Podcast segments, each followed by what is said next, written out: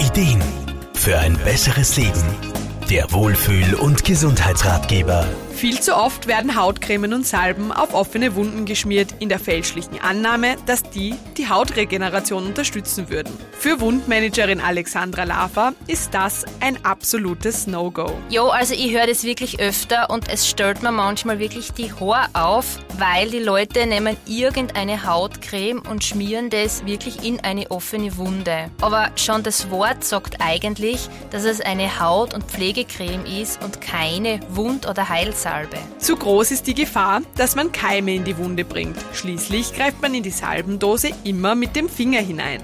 Diese Keime können sehr schnell über die Blutbahn dann in den Körper gelangen.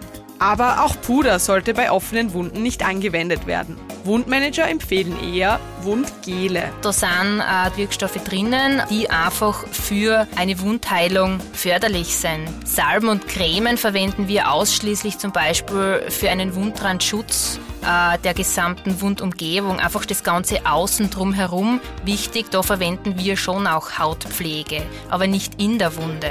Und speziell bei chronischen Wunden, also Wunden, die sechs bis sieben Wochen nicht abklingen, muss man auf professionelle Unterstützung setzen.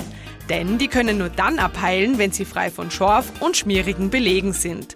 Deshalb ist die Wundreinigung extrem wichtig. Selbst sollte man da mal nichts machen, weil die Gefahr einer Infektion einfach immer sehr, sehr groß ist. Das ist zwar den meisten Menschen klar und so führt der Weg dann oft zum Hausarzt. Aber Wundmanagerin Alexandra Lava klagt darüber, dass dann oft wieder nur eine Salbe verschrieben wird. Also es gibt schon Salben, die von den Ärzten auch verschrieben werden, die in die Wunde geschmiert werden dürfen. Allerdings ist es ein bisschen kontraproduktiv. Zum Beispiel antibiotische Salben machen einfach das gesamte Wundmilieu kaputt.